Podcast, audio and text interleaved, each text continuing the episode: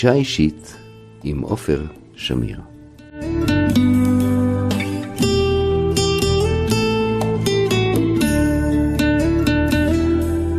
אורגד ורדימון הוא בן תל אביב. כיוזם ומנהל עסקים היה מעורב בחיי התרבות והיצירה בארץ. יוזמותיו עיצבו את אופייה החופשי והתרבותי של תל אביב והשפיעו על ישראל כולה. ביקשתי לשמוע את סיפור פועלו והמהפכות הקטנות שהוביל. לפני פגישתנו הוא הפנה אותי לספרו הראשון, שנות חיי היפות ביותר.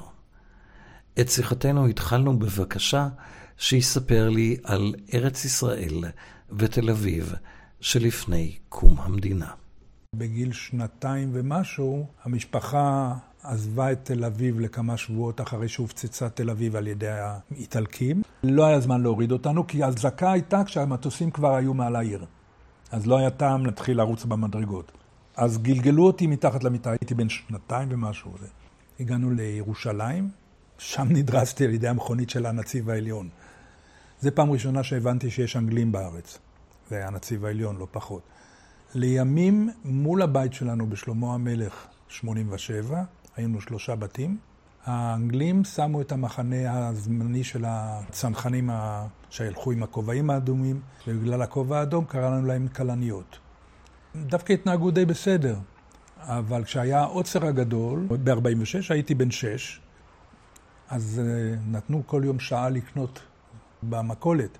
את השעה הזאת, בתור ילדים קטנים, בילינו בבית של השכן עם חברים, בית על ידינו, ופתאום חלפה השעה, והאימא באה ונבהלה שאנחנו שם. היא כל כך נבהלה שברחנו למרפסת, קפצנו מקומה ראשונה כדי לבוא בחצר אל הבית שלנו, שהבריטים לא יראו, ואז פתחתי לי את העין. ההורים קראו לכלניות, הם הביאו קצין עם ג'יפ, ולקח אותי לבית חולים. אז הכלניות היו נהדרות בשבילי. הקצין לקח אותי בג'יפ ואני חגגתי על זה. זה היה, מה זה חגיגה לנסוע בג'יפ? הייתי היחידי. תוסיף לזה שקצין גבוה בריטי, אז מצד אחד כאילו לא אהבנו את הכלניות, אבל הוא נתן לי כבוד, הוא לקח אותי עד בית החולים. אני ישבתי בבית, אני חושב שכל הגילים האלה של חמש, שש, משהו כזה, ידעתי בתור ילד לחפש ברדיו, בגלגל של הרדיו, את התחנות שהן היו משתנות כל פעם, כי כמובן זה לא היה באותה נקודה לחפש אותן. איפה יש השידורים של ההגנה, איפה יש השידורים של, של גאולה כהן בלח"י, וזה ריתק אותנו. זה היה חלק מהחוויות של הילדות. מאוד מאוד גדלנו להעריך את הקרבה למען המדינה, את החברה. יותר זה שהכל התגלגל על כך לזרוק את הבריטים מהארץ. שאנחנו נעשה פה, נקים מדינה, וזה כבר מילדות. הסבתא שלי הייתה גרה ברחוב גאולה, נדמה לי המספר הוא 44. עכשיו, החלק התחתון שהוא היה בזמנה, שם למעלה היה רק חדר אחד, והיה מדרגות צרות שעולות פנימה. לפעמים הייתה מזכירה חדר והכול, אז אנחנו, לא תמיד אפשר היה לעלות לשם, ופתאום יום אחד עולה למעלה ואני מסתכל, ויש שם חדר אחד נדמה לי היה, ושירותים, מקלחת, ואני פתאום רואה חור בראי. מסתבר שדודי עמד והתגלח שם. אני חושב שזה משהו כמעט כמו רפז קטן. מאחור היה חלון קטן. דרך החלון, קו ראייה ישר לחסנבק, שהיה על גבול יפו. בחסנבק למעלה עמד צלף. ראה את הבבואה של דודי במראה, אבל הוא ראה, הוא חשב שזה בן אדם, ירה בו, פגע בראי. וזה היה מחוויות הילדות. זה כבר בזמן של טרם כיבוש יפו. זאת אומרת, היו, היו צלפים יורים מפעם לפעם מיפו. אני מניח שמשהו כמו ינואר, פברואר 47, 48, סליחה. במלחמת השחרור, שלמה המלך, על הפינה נפלה פצצה. שתי פצצות או אחת. מקלט בבניין שגרנו לא היה, היה מקלט של אבני סיליקט, הלבנים הלבנות הללו, שהיה ברוב תל אביב ככה. זה היה טוב נגד רסיסים, אם הרסיסים היו מרחוק. היו כמה בתים בתל אביב שהיו להם רסיסים עד שנות התשעים. עכשיו, אני זוכר אותנו, פה כן היינו במקלט למטה, ואני זוכר את עצמנו יוצאים לרחוב, כי שמענו את זה נורא חזק, הרגשנו את הרעד. יצאנו וראינו את העשן. עוד פעם, אני הייתי ילד, הגדולים לא נתנו לנו ללכת ורצו לשם. כמה ימים לאחר מכן, מסביב לבניין שלנו היו שדות. ואנחנו עשינו גינה וגידלנו את הירקות שלנו, כי לא היה הרבה אוכל. כשאנחנו עומדים בגינה, ילדים, אתה מדבר על ילד בן שמונה, ועוד ילדים, שניים, שלושה וזה, ופתאום אתה שומע מטוס. אתה מרים את הראש, ומתחיל ויכוח בינינו. אני אומר, זה לא מטוס מצרי, כי המצרים היו מגיעים עד אז עם הספיטפייר, ואת הקול של הספיטפייר הכרתי. ופה אני שמעתי קול של מטוס דו-מנועי, ידעתי להבחין בכך, ואמרתי, זה בטח מטוס נוסעים כלשהו שעובר או משהו כזה. ואז אנחנו באמת רואים מטוס דקוטה, באמת הסתבר לימים, מגיע, ורצו להפציץ את הבית של בן גוריון בשדרות קרן קיימת. הם הגיעו למשק הפועלות. משק הפועלות זה בפינת אדם הכהן ושדרות בן גוריון. אני רואה, נפתח משהו, זורקים ארגזים לפצצות, זה, היה חביות. זה לא היה פצצות כמו שאנחנו מכירים. אחת ועוד אחת. למקלט. רצים, היה פתח למקלט מבחוץ עם קיר מגן. איך שנכנסנו פנימה, בום, זה הפצצות האלה. זה, זה הפצצות הכי קרובות אליי שנפלו במלחמת השחרור. זה מדקוטה. עכשיו, את הדקוטה הזה גיליתי שזה מטוס שאותו ועוד אחד כזה הפיל בחורצ'יק בשם מודי אלון. ואחר כך הוא נהרג. שנהרג לימים נהרג. עכשיו, הוא הפיל את המטוס הזה עוד לפני שעבר את פלמחים. כלומר, הוא רדף אחריו והפיל אותו. היינו מיליטריסטים, ילדים שגדלו להיות צבא. דן וולמן עשה סרט רובי חוליות, שזה היינו לוקחים את הקפיצים מהמיטות ומייצרים כמו חיצים כדי שברובה עם גומי והכול, אתה יורה לתפוס יונים. היינו יוצאים לתפוס אותם או ציפורים, אף פעם לא פגענו, אבל יצאנו לציד. בגיל הזה הסיפור האירופי כמעט ולא צץ ולא חדר לשכבת גיל שלנו. ובסך הכל באמת הייתי ילד קטנטן. ידענו שהגיעו אוניות עולים, אבל לא ידענו מה זה העולים הזה. לא ידענו שהייתה שם שואה. בשלב מסוים התחילו המילים להגיע, לא המילה שואה, משם. הגיעו משם עם המון משקל על המם. כזה משם, שזה מהדהד אחריך, זה נראה כמו תופת, כן, אבל לא ידעת בדיוק. לא ידעת כלום למעשה. יותר מאוחר, אם ניקח שלוש, חמש, ארבע, אפילו תיכון כבר כשהייתי, כשהגיעו אלינו ילדים לכיתה, הצטרפו ובאו משם. לזה אין אבא, לזה אחר, אפילו אני לא יודע מה, מי יש ומי לא. אז קראנו להם סבונים. אז התעללנו בהם. קיבלנו אותם עם המכנסיים הארוכים האלה, ראינו אותם ככל כך לא ישראלים, כי אנחנו היינו הולכים עם מכנסיים מקופלים, 50 כפלים, שהכיסים יוצאים החוצה. הם הלכו עם מכנסיים, ממש צחקנו עליהם. זה, זה דברים שאני אומר, כיום זה הכל מתאגד לי יחד, לתחושה לא קלה מול האנשים האלה. לא דיברו על זה, היו לנו מנהיגים שהיה צריך כן יותר לדבר על זה. הם היו עסוקים בלבנות את הישראלי הגיבור, הישראלי שלא מתכופף, הישראלי שלא ילך כצאן לטבח, הישראלי שאני גדלתי להיות, שבשלב מסוים הבנתי שאני הולך להיות גיבור, לתת את נפשי למען המולדת, וזה אומר להיהרג. אז בשביל מה צריך ללמוד? אפילו בתיכון באיזשהו מקום נראה לי מיותר, נראה לי ברור שאני הולך לעשות את הכל, ואני אמות בקרב, אז בשביל מה ללמוד ולהשקיע את כל הדברים האלה? הייתי הילד הכי נמוך בכיתה, הבנתי את זה כשהייתי בכיתה ה' עד שביעית גימנסיה, בין בנים ובנות. כלומר, גם הבת הכי נמוכה בכיתה הייתה גבוהה ממני. בלימין שר בחמישית גימנסיה בהגדנא, אני הלכתי פה מתחת לשלשות הראשונות, מתחת לילדים. היום קוראים לזה ילד כאפות.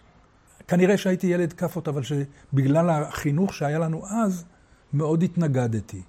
וניצלתי את הזריזות שלי, כלומר לא יכלו להכות אותי. היה קשה לתפוס אותי. אבל הייתי, כל הפסקה גדולה, היו מחפשים אותי כדי להשכיב אותי על הרצפה, להראות שניצחו אותי. וזה לא היה פשוט, וזה לא היה קל. אבל זה חישל אותי. אבל מה זה כן עשה? שהתחלתי להתנגח.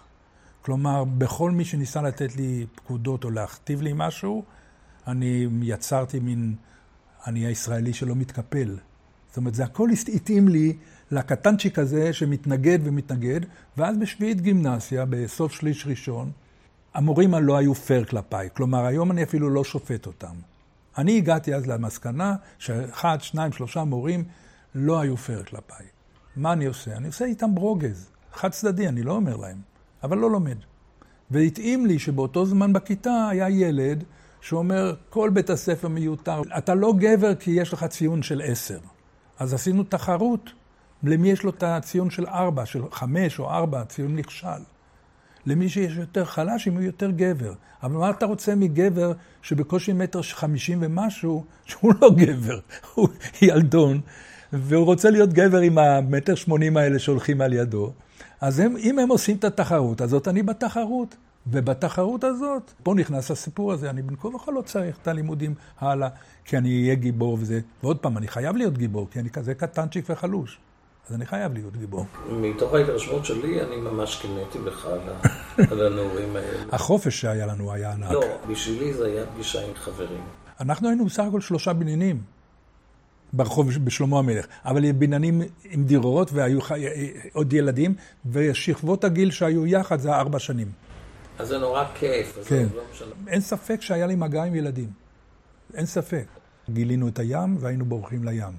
הים, זה היה מקום המפגש הטוב.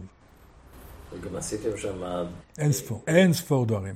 בעיקרון זה, לא, זה אומר שמרגע שאתה רק יכול, ואתה בגודל של חצי משות, אז אתה כבר עולה על חסקה. וחסקה זה עולה כסף. אז אין לנו את הכסף הזה. אז צריך לשכנע ולהיות נחמד, אז אתה עושה כל מיני עבודות שירות קטנות לטופסי, בציל של פרישמן. טופסי היה בחורצ'יק נחמד, ושם תמיד היה שמח, הוא מבוגר מאיתנו כמובן לא מעט. ואז היינו מקבלים חסקה בעיקר בחורף, אני מדבר, בקיץ לא קיבלנו. אבל בחורף היינו מקבלים, יוצאים לים. היום אני הייתי אומר, וואו, אם הילד שלי היה בגיל 13, 12, יוצא ככה לים, לא, הייתי, לא הייתי רגוע. אבל מי מההורים שלנו לא ידעו איפה אנחנו, לא יודעים. הרעיון היה תמיד לחתור עד האוניות שעגנו מחוץ למה שקראו אז נמל תל אביב, שזה לא היה נמל, זה היה נגן, אז הם עמדו בחוץ שם בנמל, והיינו חותרים עד לשם וחזרה, היה נחמד. אז באמת בחורף לפעמים יש גם סערות. מצאתי את עצמי פעם, אז כבר היינו שביעיסטים, אני חושב, ונכנסנו והתחילה סערה ברמה שיש פעם בכמה שנים פה בארץ. זאת אומרת, גלים של שמונה, תשעה מטר. אני אומר את זה כי אני פשוט ראיתי כמה פעמים הגובה של החבר נכנס בגול, פלוס מינוס בגל. זה היה פשוט מפחיד, מפחיד. ובאמת אחד החברים פחד להישאר על החסקה, הוא שחה לחוף, והיינו שלושה על חסקה, שגם זה מסובך, היינו מומחים בדבר הזה, אז השלישי ברח, ושניים חיכינו עד שקצת קצת היה פחות, ותפסנו גל. אני מחלק את זה, את, את התחושות הפנימיות, והתחושות הפנימיות שבכל מיני אירועים בחיים, שאני רואה את החיים כקולנוען, אז באמת זה עובר לי בפריים ביי פריים, פריים, פריים, פריים, ואני רואה עוד חצי מחשבה, עוד גרגיר מחשבה, עוד, ולהיות או לא להיות, לקחת את המרחק לכאן, לשם, הגל. מטורף כמה דברים עוברים בראש באותם זמרים, אבל זה כנראה הכנה לחיים. זה הכל הכנה לחיים. אבא שלך, מה הוא עשה? הוא היה איש קולנוע, הוא ניהל בתי קולנוע. הוא היה מהנדס, מוסמך למהנדס חשמל, הוסמך לרבנות לפני כן, יליד ירושלים. כשהיה בארצות הברית ולמד באוניברסיטה, הוא הגיע גם עד לשם, מצא את עצמו רואה קולנוע, וכנראה שהגיע לארץ וראה את הבניין של קולנוע מוגרבי, שנתקע באמצע הבנייה, לא סיימו אותו. ואז הוא נכנס פנימה, שאל מה קורה, ומה היה להם חסר. גם לא היה להם כספים לבנות את הדבר כולל גג, וגם לא היה להם כספים להשלים את הפרויקט. הוא ארגן להם אה, כנראה הלוואות וכל מיני דברים, והמציא את הגג הנוסע. בזמנו לא היה מיזוג אוויר לבתי קולנוע, וכדי ליצור מצב שיש אוויר בקולנוע של 1,200 מקומות, אז אה, השאיר אותו פתוח ועשה מסילות, ועל זה נסע גג שלם שהיה נפתח בלילה, סגור ביומית הוא היה סגור, בסוף היומית שמתחיל להחשיך, היה נפתח הגג, והקהל היה יושב בקולנוע פתוח, שזה היה מיזוג אוויר. לימים הבנתי שאבי התייחס לקולנוע, לסרט, כביזנס. וזה ביזנס טוב, הוא הרוויח טוב מזה. ודאי, הוא איש עסקים שעלה על רעיון שלא היו עוד, היה קולנוע אה, עדן בתל אביב באותה תקופה. למעשה היה מונופול לקולנוע עדן. אסור היה בתל אביב לפתוח עוד בית קולנוע. ולכן כשהוא פתח אותו, התוכנית הייתה לעשות אופרה בבניין של קולנוע מוגרבי. אז כשהוא בא לבעלים שם, אומר, אמרו לו, אתה לא תקבל רישיון לקולנוע. הוא אומר, אוקיי, נקרא לזה קולנוע אופרה מוגרבי, שזה גם וגם, ופה ושם ניסו לעשות אופרה, לא ממש הצליחו, והפכו את זה לקולנוע. אבל זאת ההיסטוריה של הקולנוע הזה. אה, הוא חכר את הקולנוע, הוא לא היה בעילים באותה עסקה שהוא עשה איתם, שזה נגמר ב-59. אבי ממש לא אהב שאנחנו נהיה בתוך הדבר, אז רק כדוגמה, כל הילדים בכיתה ראו טרזן בילדותם. אני את הטרזן היחיד שראיתי בחיי, ראיתי בשמונה מילימטר בבר מצווה של מישהו. לא ראיתי את זה מעולם בקולנוע. לא הלכתי לדברים האלה. כי אבי לא היה מודע לכך. אבי הוא היה מוסמך לרבנות. אז כן, אני קראתי המון, אני הייתי תולעת ספרים, הייתי רץ לים, זה הוא לא ידע, שיחקתי כדורגל בחוץ, זה, לא. אבל הקולנוע לא היה בתוך הסיפור שלי אי שם עד גיל 15, כשהתחלתי ללכת עם חברים. כל החברים ראו את מערבונים כל הזמן, אני לא ראיתי את חלק גדול מהם, רק יותר מאוחר כשהתחלתי באמת ללכת בעצמי. והיות ואני מרדתי באותו מרד שאת הלכתי לבית ספר, זה היה גם מרד באבא, זה לא רק בזה.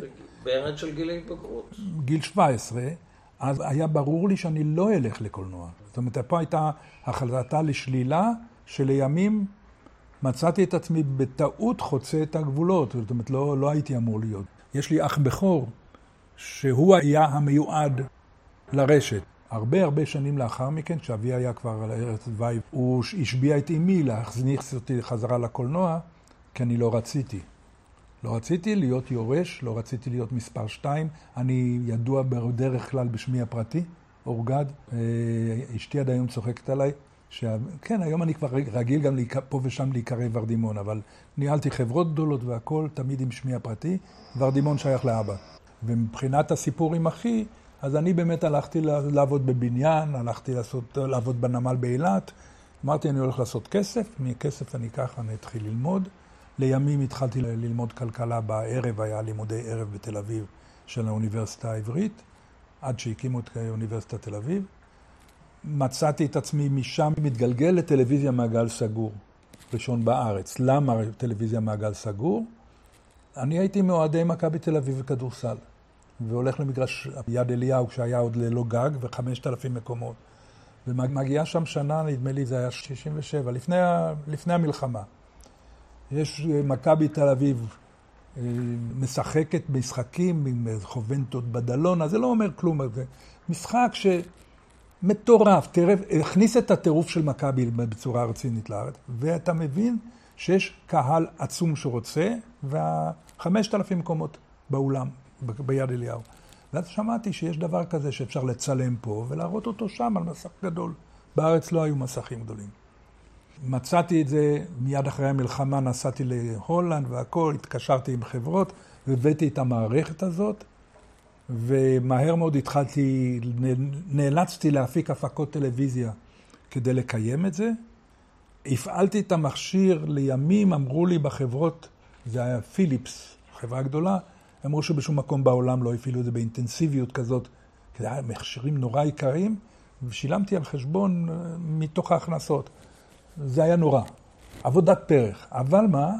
הם ראו אותי עושה את זה, מצליח בדברים הללו, אז אומרים לי פתאום פיליפס בארץ, אולי תהיה מנהל חברה לשירות של פיליפס במרכז הארץ.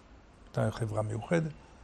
לקחתי חברה, עשיתי משלושה ימים שירות ליומיים, שיניתי את התהליכים, מצאתי את עצמי מנהל, וואלה, אני מנכ"ל. מנכ"ל פה בא יום אחד לתקן טלוויזיה, חבר מהשריון, אנחנו מתרגשים להיפגש, הוא בא עם האבא שלו, הוא אומר לו, אתה יודע, זה הבן של, זה של בעל קולנוע מוגרבי. לא היה, אבי לא היה בעל הקולנוע, הוא כבר, לא, זה, כבר עזב בינתיים את הקולנוע, אבל זה מה שהיה רשום לו בראש.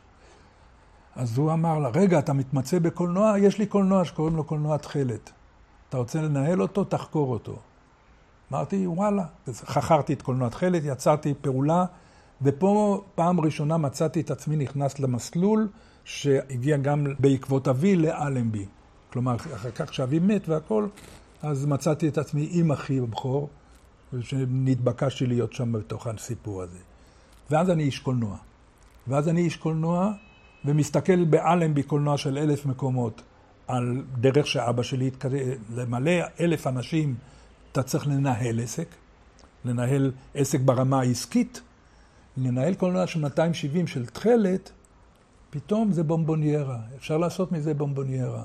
ועשיתי מזה בומבוניירה. כלומר, סרטי איכות, הגדרתי מה שבחוץ לארץ קוראים ארט סינמה, שזה מה שאני רוצה בחיים. אני ראיתי סרט, אני רוצה להקרין אותו, כי אני אוהב אותו.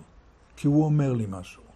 אה, לא בהכרח כי הוא גאונות הארט, האומנות של העולם, אבל כשיש לו אמירה, אם זה בצילום, אם זה בצבעים, אם זה בעריכה, אם זה בסך הכל, אם זה בסיפור.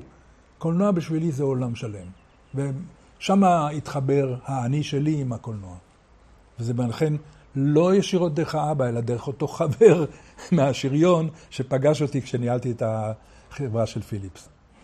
בקיצור, אנחנו, אני מצאתי את עצמי בתוך הקולנוע. 14 לפברואר, אני זוכר את התאריך עד היום, אני יושב עם אנשים שרצו בקולנוע אלנבי להרים את ההצגה שיער, את המחזמר, שיער. הם באו עם הזכויות מאנגליה, הביאו את הזכויות מארצות הברית, אבל הם אנגלים היו, הביאו את הזכויות, רוצים לעשות את ההצגה. אז חיפשו אולם, אז דיברת, הראיתי להם, אמרתי באלנבי אי אפשר, אין מקום לבמה, ופה ושם, אז נפגשנו פעמיים. אז הוא אומר לי, למה לא תהיה מפיק של ההצגה? אמרתי לו, אני בחיים לא עליתי על הבמה.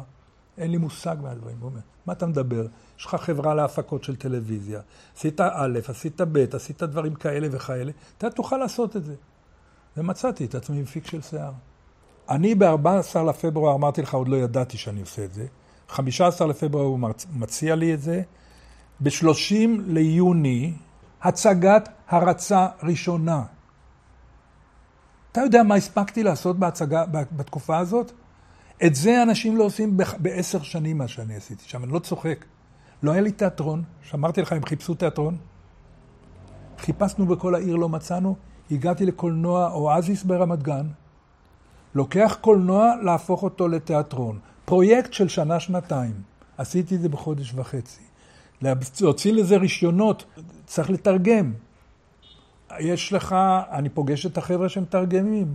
יש את חיים חפר, שהוא בחור מוכשר ואני מעריץ אותו. יש עוד חבר'ה, יש דן אלמגור, יש... ומישהו באמת מציע לי, זה לא אני הצעתי, את אה, אהוד מנור. ואני רואה את החבורה הזאת, ואני אומר, אני לוקח את אהוד מנור, מהמר עליו. למה? מסיבה, עוד פעם, איך אמרתי לך, אני רואה תמונות. אני ראיתי בעיני רוחי את אהוד יותר מסתדר עם האמריקאיות ועם הצעירים החדשים הללו, עם הדור החדש ועם הביטיות, בטח מחיים חפר, וכנראה גם מדן אלמגור. כלומר, אני הרגשתי שהוא ייתן לי את הביט הנכון. וזה, אף אחד לא נכנס לעומקים כאלה. אז, אז, זה, אז אני לוקח את אהוד, אני לוקח אישה שמצלצלת אליי, תשמע, אני, ככה קוראים לי כך וכך, אני רוצה לעשות את הפרסום להצגה. עוד פעם, יש שתי חברות פרסום שעושות את כל התיאטרון והקולנוע. ואני אומר לה, את יודעת מה, אני פתוח לרעיון, בואי תיכנסי אליי. לא, אני לא בא אליך. אבל אני, תשמעי, אני פתוח לרעיון, בואי, אם אני לא אראה אותך, לא אוכל... כן, אבל אני לא יכולה לבוא אליך. אני אומר לה, למה את לא יכולה לבוא אליי? את, את נכה? לא, אני לא נכה. אז מה, למה זה? אני נורא שמנה. אז אני אומר לה, וזו התקופה הזאת של ה... שאני נכנס כבר לשפה. אני אומר לה, מה את חושבת, שאני רוצה לזיין אותך? אז ככה, אני עולה לה בטלפון, שקט, והיא פתאום פורצת בצחוק. ואומרת לי, אני באה. ובאה, וקיבלה את התפקיד, וזה נהיה פרסום, לימים הכנסתי אותה גם לענף קולנוע, פרסום הכי ידוע בענף קולנוע לימים. מה שמה? מרים גולן. לצערי, היא ידידת נפש שלי הייתה לאחר מכן. והכל. אישה מקסימה, עובדת מדהימה והכל. מתה בגיל 48, נדמה לי, עם סרטן בראש והכל. כואב לי עד עכשיו, קשה לי לדבר על הדבר. זה דבר שאני הקמתי, את. ממש הבאתי אותה וחיזקתי אותה. היא לימים החזירה לי ב... עבדנו יחד כחברים. זה היה, אני רק נותן כל... אפילו איך לקחתי את השוקולדה, את ה... את גבי שושן וצביקה פיק, שוקי לוי, חבר'ה ששרים במועדונים ברמלה. פתאום אני נותן להם את התפקידים המוליכים בהצגה. איך איתרת אותם בכלל? עשינו פעם ראשונה בחיים שאני רואה מה זה אודישן. עשינו אודישן. יותר מ-300 חבר'ה באו למבחנים. והכל אני אומר לך בין 15 לפברואר, וזה מוכן כבר ב-30 ליוני. תחשוב, כל מה שאני אומר, זה בקטן. זה בסך הכל ארבעה וחצי חודשים. אבל הכל, הכל במקביל, זה המון. 300 אנשים עולים למבחן אודישן. אני המפיק לא מסכים שייבחר אחד שאני לא רואה. אני רואה את כל המבחנים. ואני רואה את צביקה פיק, והוא עולה על כולם, אם כי באותו שלב ראשון, עוד אה, אפילו שוקי לב, לא ידעתי אם שוקי הוא, אבל הדמות שלו הייתה מתאימה יותר. פתאום מגיע לי דני ליטני, ואני נורא רוצה אותו לתפקיד של ברגר, לתפקיד אחר. אבל המרגן של, שוקולדה אומר, או שלושה או אף אחד. ו... ויש לי גבי שושן, אז אני אומר, גבי שושן, אני רוצה לראות אותו שוב. אני רואה אותו שוב, ואני יודע שהוא יכול לעשות תפקיד טוב, אם כי נורא רציתי את דני ליטני. אז אמרתי, פה נכנעתי, אבל עדיין לקחתי אחד שחשבתי שהוא טוב. לימים הוא היה מצוין, לא רק טוב. זה, זה, זה גם, זה קשה להבין, זאת אומרת, מבחנים זה לא רק, זה עבודה יומיומית של לפחות, אני לא זוכר, שבוע, שבועיים, כמה לראות 300 איש. זה הרבה מאוד. המון עבודה. עכשיו, פתאום מודיעים לשותפים האלה שהביאו לי את הזכויות של ההצגה, והם רצו להיות שליש מההשקעה. אז הם אמרו, שליש נביא לך מאנגליה את ההשקעה, אתה תרים שני שליש. אני מרים את השני שליש פה, ופתאום מודיעים לי, אין לך כסף מאנגליה. מה קרה? כל מה שרצינו להביא מאנגליה, החוק הישראלי הוא כזה שמה שהם יביאו לארץ לא ייתנו להם להוציא. כי זה היה המצב של מטבע חוץ בארץ באותה תקופה.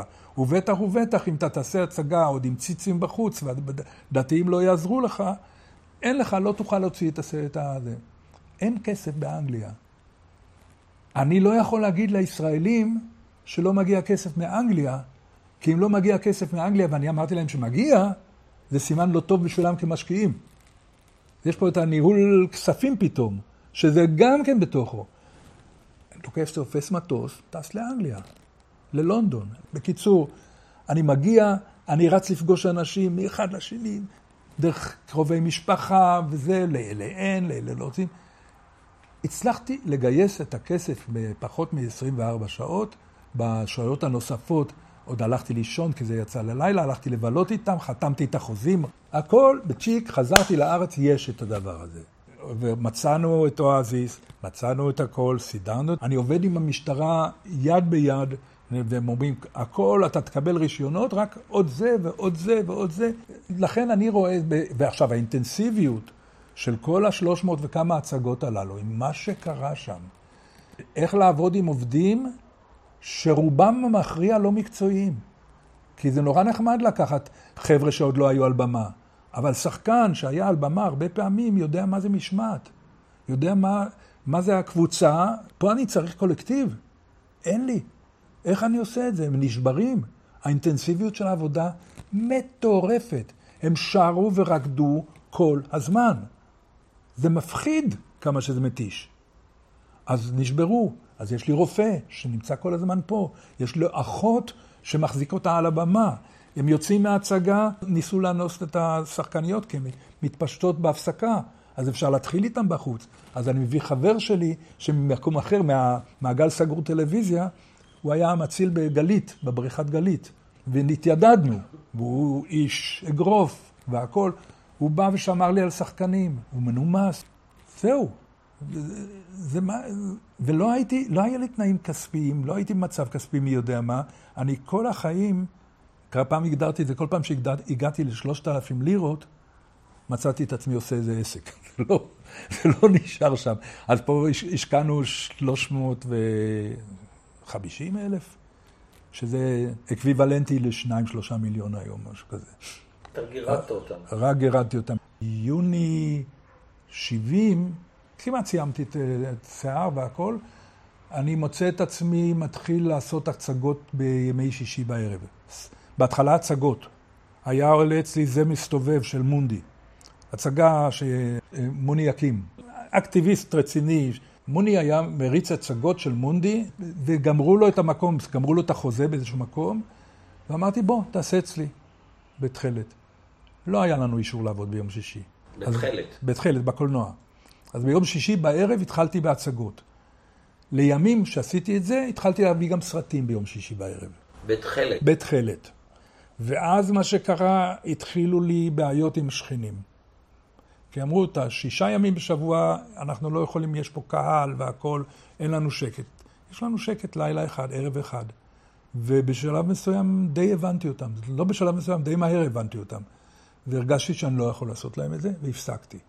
אבל לקח לי שנתיים יותר ויותר להתארגן, כי בינתיים במקומות אחרים, בדרייבין ניסו להציג ביום שישי בערב והכל, ואמרתי, אני מביא את זה גם לקולנוע אלנבי, שכבר ניהלתי אותו יחד עם אחי. ואחי לא אהב את הרעיון. למה? הוא לא רצה גם ימי שישי, הוא גם, הוא לא עם כיפה, אבל הוא יותר שומר מסורת ממני, נקרא לזה כך.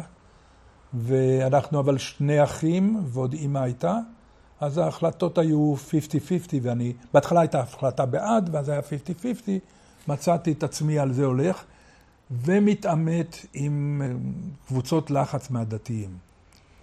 זה היה עוד בזמן רבינוביץ', שהיה ראש העירייה.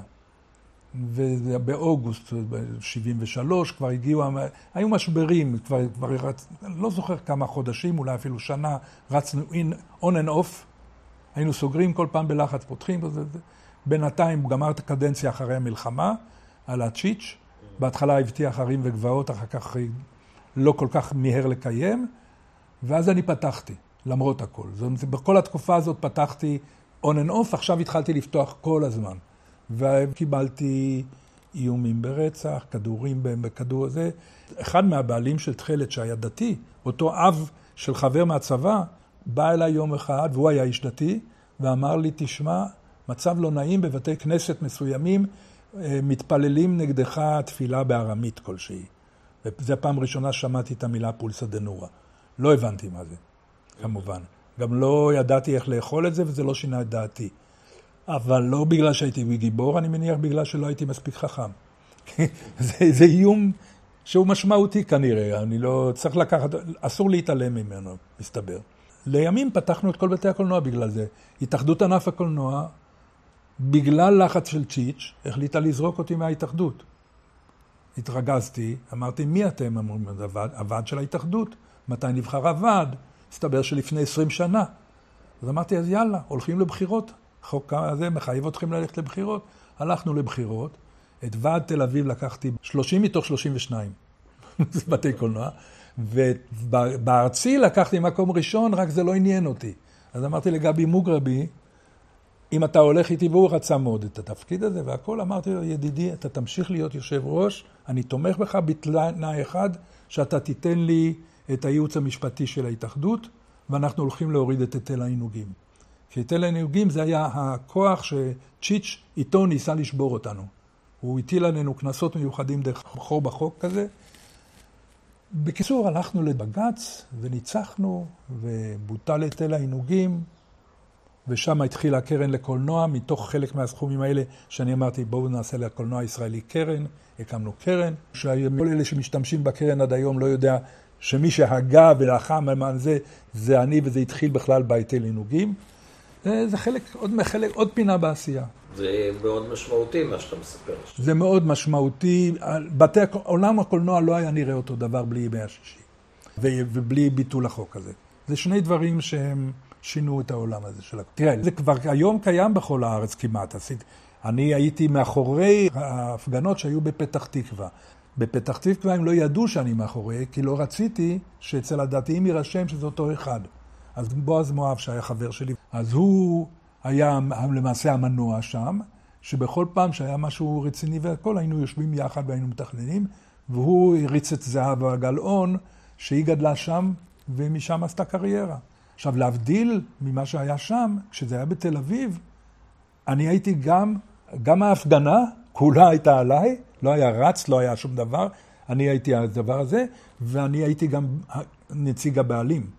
כלומר, אני, ששברו את השמשות של הקולנוע עם, עם זה, שברו את השמשות. אין, אבל מצד שני, כשאני החלטתי לפתוח לכן את הקולנוע חינם, כי צ'יץ' ניסה לתת לנו קנסות שאנחנו עובדים לא לפי חוק השבת. אז אמרתי, אני אביא לך ערבים להפעיל את זה, אבל בינתיים עשיתי שלא מוכרים כרטיסים. אז עשיתי כמה שבועות שהייתי פותח את האולם חינם, וחברים היו עוברים בהפסקה עם קרטונים ואוספים תרומות, כדי לתת לעובדים ולשלם עבור הסרט. איזה יופי. עשינו המון דברים, עשינו דברים משוגעים. זה באמת דבר משוגע. ואביך, הוא בא מרקע דתי. אבי היה נכה, שהיה לו שחפת עצמות. בראשית המאה שעברה, היו הרבה כאלה שקיבלו את המכה הזאת. הוא ארבע שנים היה במיטה, לא למד, אז הוא למד לעצמו במיטה וזה, ואחר כך, בגיל 16, אחרי שהוא פספס שנים, הוא כבר גמר את סדר הלימודים כאילו, והאימא שלו, בגלל שהוא היה נכה, אמרה, מה כבר תוכל להיות? לפחות תהיה רב. אז הוא הלך ללמוד בכיוון לרבנות. כשהוא גמר את הרבנות, את המוסמך, הוא התפקר. בחיים לא סיפר למה. לא ידענו למה.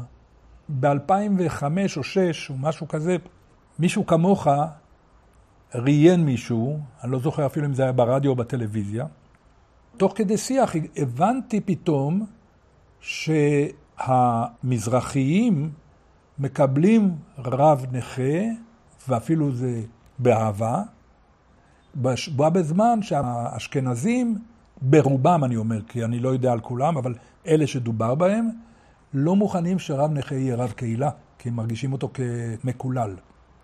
ופתאום נפל לי המטבע. אבי היה אשכנזי, באו בנכה עם רגל אחת קצרה, קצרה ברמות, כן? הוא מופיע לך ככה, זה, אף אחד לא רוצה אותו כרב של זה. וברגע שדחו אותו, אני אומר ברגע, זה התחיל תהליך שגרם לו להתפקר. אבל על אבא שלי אני לא יודע כמעט כלום. על אבא שלי אני יודע המון סיפורים. והסיפורים הללו על אבא שלי, אני קורא לזה אגדות משפחתיות. דבר שקיבלנו כאמת, היום אני שם כאגדה משפחתית, למרות שאני מאמין שזה אמת, שאבי, איך נאמר לנו? הוא כתב את uh, הווה נגילה. והוא לא הכחיש את זה. כלומר, הוא לא אמר, אבל הוא לא הכחיש את זה. ואז שמעתי את uh, דוד תידר, שהיה אצלנו בבית ואמר לנו את זה גם כן. אביך כתב את הווה נגילה. עכשיו, זה, היום אני יודע שהוא לא כתב לבד, הוא כתב עם אידלסון.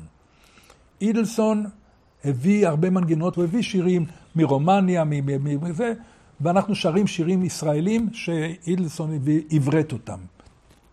אז אני מניח שאבי נתן את המילים. אם כי לימים שמעתי את אבי, גם כשעמדנו על יד הכנרת, מתרונן ומייצר לעצמו שיר. ויש עוד שניים, שלושה מחקרים שהגיעו אליי. על אבי, על, על הנושא הזה של הווה נגילה. אחד הסיפורים היה שהוא רצה לעשות שיר מאוד מאוד אה, רועש. הוא היה מנצח של המקהלה של ירושלים. כבר בגיל צעיר. והוא ידע מוזיקה. הוא ידע מוזיקה, ואילסון הביא אותו לבית המדרש למורים, והוא היה, גמר את בית המדרש למורים, והיה מורה בבית המדרש למורים בירושלים. ואני שמעתי סיפור אחר, שאבי הביא נשק עוד לתקופה של ההגנה בראשיתה. כולל גם לימים אחרי, לקראת מלחמת השחרור, אבל אבי תרם והביא נשק כבר אז. נשמע לי המופרך. אני אומר את זה בצורה כנה. אבי הנכה, שמת... איך אומרים, גם אני שעושה כל כך הרבה דברים, אז הוא גם פה וגם פה, ונסע אחר כך ללמוד הנדס בהרווארד, אז איך, איפה, מסתבר שכשהוא נסע, הוא כנראה יצר קשרים או שנתנו לו קשרים.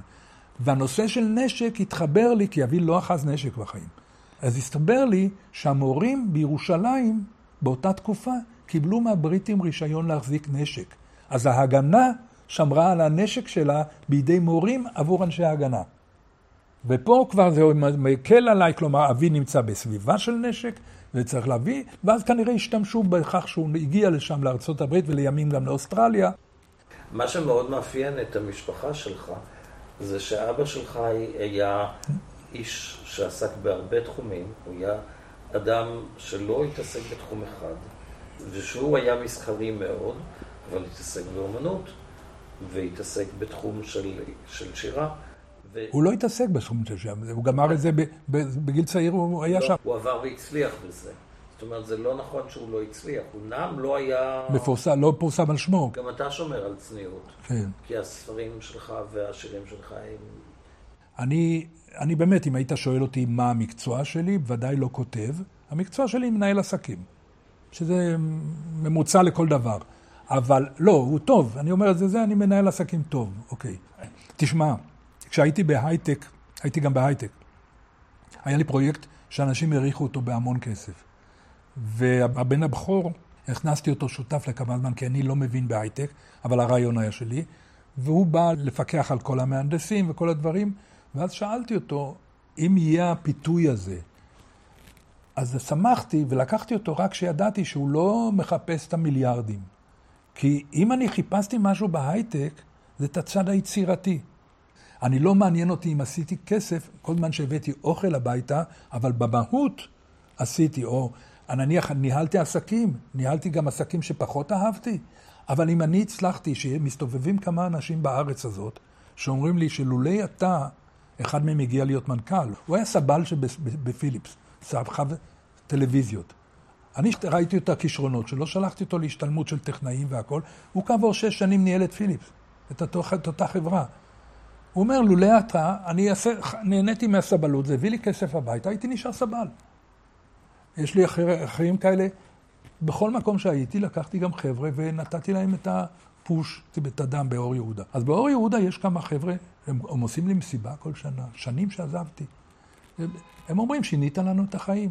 אז בשבילי, אדם כזה שפגשתי בחיי, נתתי לו חיבורים, טעם, הייתי באיזה מקום להיות היד להחזיק אותו, זה הכיף שלי. אמרת שיש לך גם יכולת ניהול. קודם כל זה בא לידי ביטוי בשיער, זה בא לידי ביטוי בפיליפס, זה בא בכל מקום שהייתי. תראה, בפיליפס אני לקחתי, כמו אמרתי לך, זה לא סתם. אתה לוקח חברה, כל השירות בארץ באותה תקופה, מינימום שבועיים עד שבאים אליך, לפעמים שלושה. עכשיו, היו באים לטלוויזיות, והטלוויזיות היו משהו כזה ענק. אוקיי, אני בודק, בודק, בודק, לא הצלחתי לתקן, אז יבואו לי לקחת את זה למעבדה אצלנו. מה זה אין לבוא? כלומר, לקבוע עם נהג אחר, שיבוא לסחוב את הטלוויזיה למעבדה. במעבדה זה יהיה שבועיים, ואז יקבעו איתך להביא חזרה. זה עניין של חודש וחצי עד שטלוויזיה חוזרת. אני, כש, לפני שאמרתי לו שאני מקבל את הניהול של זה, הלכתי לראות מה קורה שם. מילאו לי שם, נתתי להם טפסים למלא, עשיתי לוקשים כאלה. מה התקלה, מה עשית, מה התקלה, מה עשית. היו עושים שמונה כתובות ביום. 94% מהתקלות, אז היו טלוויזיות עוד עם מנורות. ארבע מנורות. אין קול, מנורה א', אין תמונה, מנורה ב'. טיק, טיק, טיק. אתה בא, רואה, זה. אדם נורמלי היה עושה עם זה משהו, אף אחד לא עשה עם זה כלום. באתי, אמרתי, אני מקבל את הניהול של החברה, הכנסתי, כינסתי את העובדים, אמרתי, 94 זה ארבע תקלות, ואתם מחליפים מנורה. על השישה אחוז הנוספים אתם עובדים עוד רבע שעה, חצי שעה בבית עם מלחמות, מנסים לתקן, ולרוב לא מצליחים, ואז לוקחים את זה. אתם יודעים מה? אני מוותר על זה. אני, מה שעשיתי בסופו של דבר, אה, גרם לכך שרוב האנשים, קודם כל, במקום תקנו להם. ב', לטכנאי שיצא החוצה, הוא אחרי שלוש דקות ראה, החליף מנורה, כן, לא, לא, חמש דקות, אני הולך הלאה. הגיעו ל-16 פגישות ביום. הכפילו את זה, התחילו לקצר את התור. התקצר התור, מביאים למעבדה מה שצריך, ואז אני פתאום גיליתי את הרעיון הזה, אותו אחד ששלחתי ללמוד להיות טכנאי. למה שלחתי אותו? בשלב מסוים אמרתי לו, אתה הולך לבתים, אתה מודיע שאתה טכנאי. הוא לא היה טכנאי. אם אין קול, תחליף את מנורה PCL 84. אם אין קול, תמונה, תחליף את מנורה, את המנורה כתוב עליה. אתה לומד איפה היא. להוציא מנורה ולהחליף כולנו יודעים, או רובנו, הוא ידע. הוא בא כטכנאי, כלומר, קודם כל לא היו טכנאי טלוויזיה באותה תקופה, פתאום כל סבל שלי הוא טכנאי. ב', טכנאי שעשה שמונה יציאות, זה, קיבל, יכול היה לעשות שמונה עשרה, עכשיו הוא, או שש עשרה. עכשיו הוא לא, לא היה לו כל אמביציה לעשות שש עשרה, אז מה עשיתי? מעל שמונה, התחלתי לתת פרמיה כזאת. כלומר, שהם הרוויחו פי ארבע, פי חמש משכורת, בגלל שהם עשו את העבודה. כלומר, הם רצו לעשות את היותר, הם כולם התפתחו כלכלית, כולם הגיעו לדירות בהמשך והכול, חלקם פתחו ביזנס עצמאי בהמשך והכול. כי לימדתי אותם גם, לא רק איך לעבוד, איך לתת לאחרים את הרצון לעבוד. אז זה היה פיליפס, זה היה שיער. בתדם, תדם זה היה סיפור אחר. תדם אני מגיע לחברה שהייתה בפשיטת רגל, וקיבלתי אותה בתור יועץ כלכלי. כלומר, כשאני בין עבודות לזה, לקחתי לעצמי לעשות ייעוץ כלכלי, כי אני כלכלן. אז עשיתי איזה קונצרן אה, ייעוץ, ואז אני אומר לו על החברה, שהיא באמת הפסדית, אני אומר לו, אין, אין לך סיבה להחזיק אותה. תתרכז במה שאתה עושה, כי הייתה לו חברה אחרת בנושאים אחרים, מאוד מאוד מצליחה. למה לך את החברה הזאת, את, הציוד, את הדברים האלה, תקנה את השירותים הללו. לא, גם חברת האם בארצות הברית, יש להם גם את זה. ואני רוצה להראות להם שאני יכול. הבעיה היא שהחבר'ה מהחברת האם בארצות הברית אומרים שהמכונות שעובדות אצלנו, על כל מכונה אצלם עובד בן אדם אחד, ועושה כארבעת אלפים לשעה, מעטפות אז עטפנו והכל, ואצלנו עובדים שניים ועושים אלף חמש מאות. רמת מוטיבציה אפסית, אני לא מסוגל להזיז את החברה. למעשה חלקם עבדו אפילו ב-800 לשעה, 1,500 עשו שני אנשים בכל המפעל. אני מגיע לחברה הזאת, מסתכל על הדברים, רואה אותם, בודק אותם, ואומר, הדבר הראשון, זה מה שהיה לי בפיליפס, איך אני שם מוטיבציה לעובדים שיעבדו יותר טוב. עכשיו, עבדו שלוש משמרות. אה, אני בודק, בודק, בודק, רואה, ואני מתחיל לעשות, אוקיי, אני רוצה להגיע ל-1,500, שכולם יעשו. אם 1,002 עושים 1,500, גם האחרים של ה-800 יכולים לעשות 1,500. ואז אני מכפיל יצור. איך אני עושה את זה? אני מודיע להם. מ-1200 מתחילים לקבל פרמיית על כל אלף מכתבים שאתה עוטף יותר, טה-טה-טה-טה-טה-טם. זה כבר באותה תקופה ידעתי שכשאני עושה חשבון של פרמיה, כי פרמיה זה לא, אני לא המצאתי את זה. חצי המדינה חיה עם פרמיות. רוב הפרמיות קמצניות. רוב הפרמיות הן אגואיסטיות לטובת הבעלים. ואני עושה פרמיה שהיא לטובת שני הצדדים. כלומר, קודם כל שהעובד יכול לבוא הביתה עם שכר שמכבד אותו, ב', שמגיע לו, ג', הוא גם הבעלים יכול להרוויח מזה. אני לא אתן מהדבר שהוא הפסדי. אתה קנית מכונה, אתה, יש לך אולם, יש לך את הכל, סיכון, תקבל מה שמגיע לך. אתה לא... עכשיו, אתה הפסדת, אני אביא אותך לרווח. יצאתי להם מצב שעוד פעם, אותו סיפור, עובדים היו מרוויחים 700 שקל לפני שאני באתי, הרוויחו. זאת הייתה המשכורת, כשרובם לא עבדו על משכורת, אלא עבדו על בסיס יומי. היה יום עם עבודה, היה יום בלי עבודה. אני אמרתי, אני מקבל את כולכם על בסיס חודשי. אני נותן לכולכם תנאים סוציאליים. אני נותן לכולכם עבודה, ואם אין עבודה זה עליי. אבל כשיש עבודה בתחילת החודש, בגלל שעבדנו לוויזה וישראכרד, אני צריך המון תפוקה. אז אתם תקבלו, סקאלה עולה. רק לדוגמה, אחד מהם, והגעתי איתו לקלאשים נוראים. אני הולך למכונה שלו, שהוא עובד על ידה, ואני רואה אותו מחייך אליי איזה חיוך ממזרי. אז אני בא אליו, מגיע עד אליו, אני אומר לו, מה קורה איתך? אז הוא אומר לי, לא, אתה, אני לא אגיד לך. אני אומר לו, מה? אם אני אגיד לך, אתה תתאבד. אני אומר מה אתה... אם אני אגיד לך כמה אני ארוויח החודש, אתה לא תוכל לעמוד בזה. אז אני אומר לו, בוא תנסה אותי, כמה אתה חושב? אז הוא אומר, אני ארוויח 2,400. וזה כשהמשכורת 800 הייתה הגבוהה מהשזה. אז אמרתי לו, אם אתה תרוויח 2,400, אני אהיה מאוד מאוכזב. אבל מאוכזב כי אני תכננתי שאתה לפחות 2,700 תבוא. משם, עמום. נשאר עמום. הבן אדם הזה, לימים, קידמתי אותו לסגן מנהל ייצור, וקידמתי אותו עוד, לימים הוא אומר, חלום חיי היה להיות שיהיה לי מונית. הוא יצא ממני כעבור כמה שנים וקנה מונית, מרצדס. הוא עובד בתחנה פה, על ידינו, למטה. לקח את אשתי כמה פעמים. אומר לה, הציל את חיי. המקום הוא גם לתפוס את המוטיבציה שלהם, להתחיל להעריך את עצמם.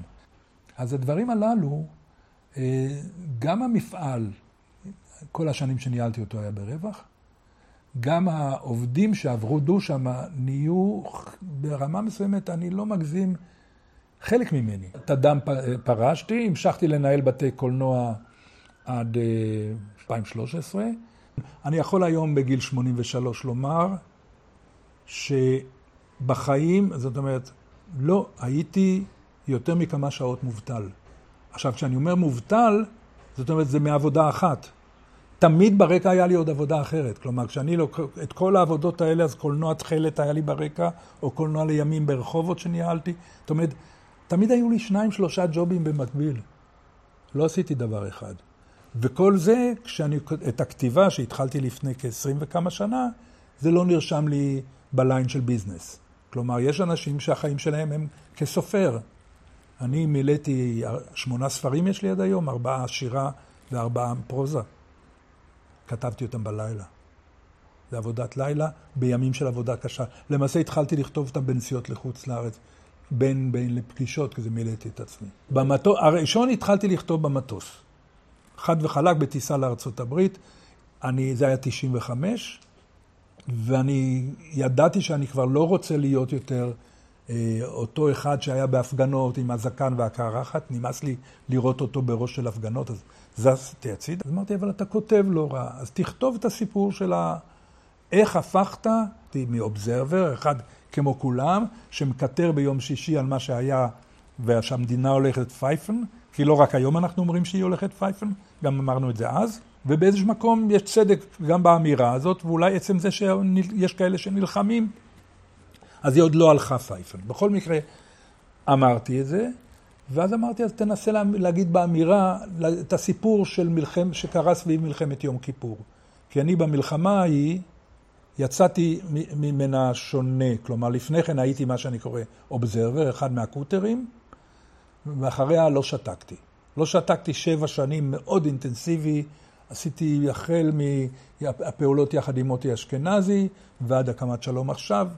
באופן קבוע, תמיד הייתי מעורב ועסקתי עמוק עמוק בתוך הדברים. אני חושב שהיית אה, מזכיר רץ, לא? קודם נבחרו שלושה חברי כנסת, ואז היה כנס שלא היה איפה לעשות אותו, אז עשו אותו אצלי בית קולנוע תכלת. הוא נקרא קולנוע סרט, ששם הקימו את, את, כתנועה, מתנועה למפלגה.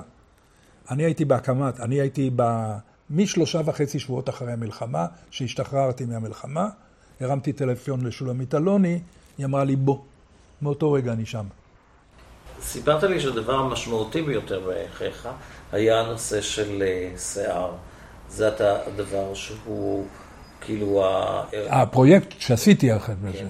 איפה אתה מרגיש אם היה אחד כזה שהחמצת? שלא עשיתי סרטים. זה מאוד ברור לי. אחת המת... החלומות שלי בחיים היה לעשות סרט, אבל עוד פעם, לא לעשות סתם סרט. אני השתתפתי בהפקה של סרט אחד, שלום תפילת הדרך עם יאקי יושע, שזה היה פרויקט של יאקי יושע. אני רציתי פרויקט שלי. פרויקט של יאקי יושע, שהכרתי אותו בתור ילד בן 19 שנכנס למשרד שלי, והבטחתי לאבא שלו שאני אנסה לעזור לו, ואז הוא התחיל... והייתי, מפה לשם מצאתי את עצמי משתתף בזה, בתקופה שהייתה לי נורא קשה. לא היה לי גרוש על התחת. אבל הבחור עשה, הוא עשה סרט שדיבר על המלחמה, על מלחמת יום כיפור, לפניה. זאת אומרת, הסרט יצא מיד אחרי המלחמה, אבל אנחנו צילמנו במהלך 73, אה, יושבים לך חבורה עם ניסים אזיקרי, שחקן מצוין והכול, ובאחד משיחות שבת כזאת, הם אומרים, צריך לעשות הפגנות, יהיו פה, הולכת להיות מלחמה, אף אחד לא מכין את עצמו ולא זה, נעשה הפגנות. אז... שווה לראות את זה. זה מעניין, זה סרט שנעשה כמעט בלי כסף. פעם אחת אני זוכר שסיפרת לי שהיה לך איזה פנטזיה לכתוב uh, תסריט, וכתבת תסריט? כתבתי תסריטים. לפני, סרט, לפני ספרים כתבתי תסריטים. החמצה גדולה זה נושא של ההייטק שלי. אני שמח שבפרויקט הזה לא עברתי את הקו ששמתי לעצמי מראש, ולא להפסיד יותר מזה. כלומר, לא איימתי על המשפחה שלי, על החיים שלי, על הביטחון. חייתי בהמון עניין. הדבר הזה כל כך מעניין, הרעיונות לשבת בישיבות ולייצר כל יום. אני באתי לאנשים עם תוכנית, והם לא ידעו שיש לי שלוש שנים קדימה, כל ארבעה חודשים, תת פרויקט שיוצא מזה. אני הייתי בנוי בצורה מדהימה. לגבי ה... לסטארט-אפ. וזה נתן לי המון. אז עכשיו, מה אני אגיד לך? כשאני כותב ספר, זה הכי קרוב, זה, זה בין אינסופי. אינסופי. הדמיון, אתה הולך לאן שהדמיון שולח אותך. מה שמעניין אותי, ואם אני מביט אחורה ואני שמח בחיי, זה שהייתי כל חיי יצירתי. וזה, כשאני כותב היום שיר, זה עדיין קיים.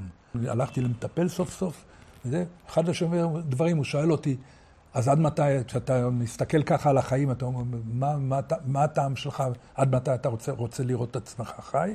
אז אני אמרתי, אני חי, כל זמן שאני יצירתי, אני אשמח. אני לא הולך לנצח זמן, אני הולך על המהות. אורגד ורדימון חי, כותב ויוצר בתל אביב, ויש לו ארבעה ילדים ושמונה נכדים.